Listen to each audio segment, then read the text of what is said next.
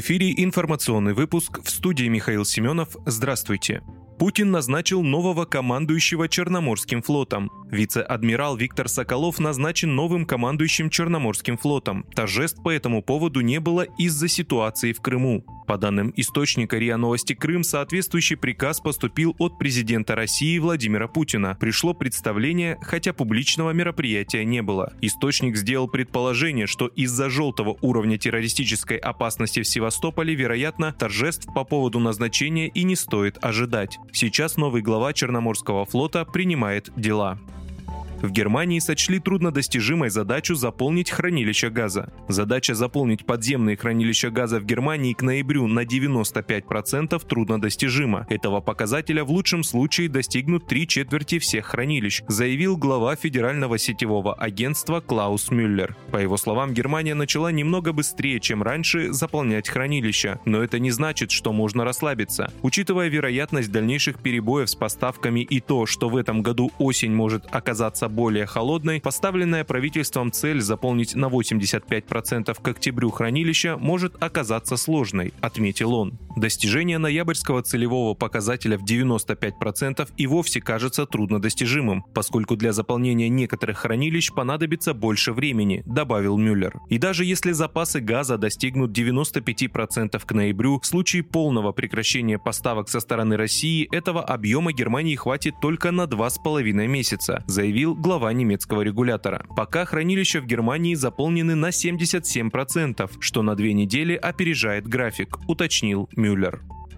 В России предложили выплачивать миллион за третьего ребенка. Общественная палата России предложила ввести выплату в 1 миллион рублей за рождение третьего и последующих детей. Соответствующую инициативу направили в профильную рабочую группу Госсовета. Кроме того, авторы документа также предлагают увеличить до уровня прожиточного минимума ежемесячное пособие для беременных женщин от 30 лет и будущих мам третьих детей. При этом отмечается, что финансовое состояние семьи при выплате пособий учитываться не будет.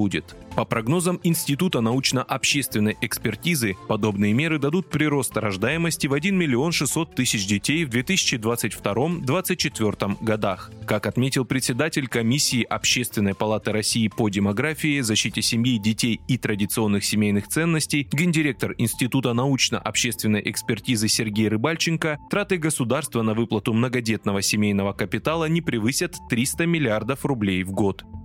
Кабмин утвердил постановление о льготных кредитах малому и среднему бизнесу. Правительство России утвердило постановление о выделении льготных кредитов малым и средним предприятиям на инвестиционные цели под 3-4,5% годовых при действующей ставке Центробанка, сообщила пресс-служба Кабмина. На перестройку производства средства будут выделяться со ставкой 4,5% годовых, на развитие под 3%. Срок действия льготной программы составит 3 года. Кредит можно будет взять на 10 лет. В приоритетном порядке льготные кредиты получат малые и средние предприятия, работающие в сфере переработки сельхозпродукции, логистики и гостиничного бизнеса, указано в пресс-релизе правительства. Средства, полученные по льготной ставке, можно будет направить на закупку оборудования, капитальный ремонт производственных помещений или запуск новых производств. Предполагается, что до конца 2022 года объем выданных кредитов составит около 50 миллиардов рублей.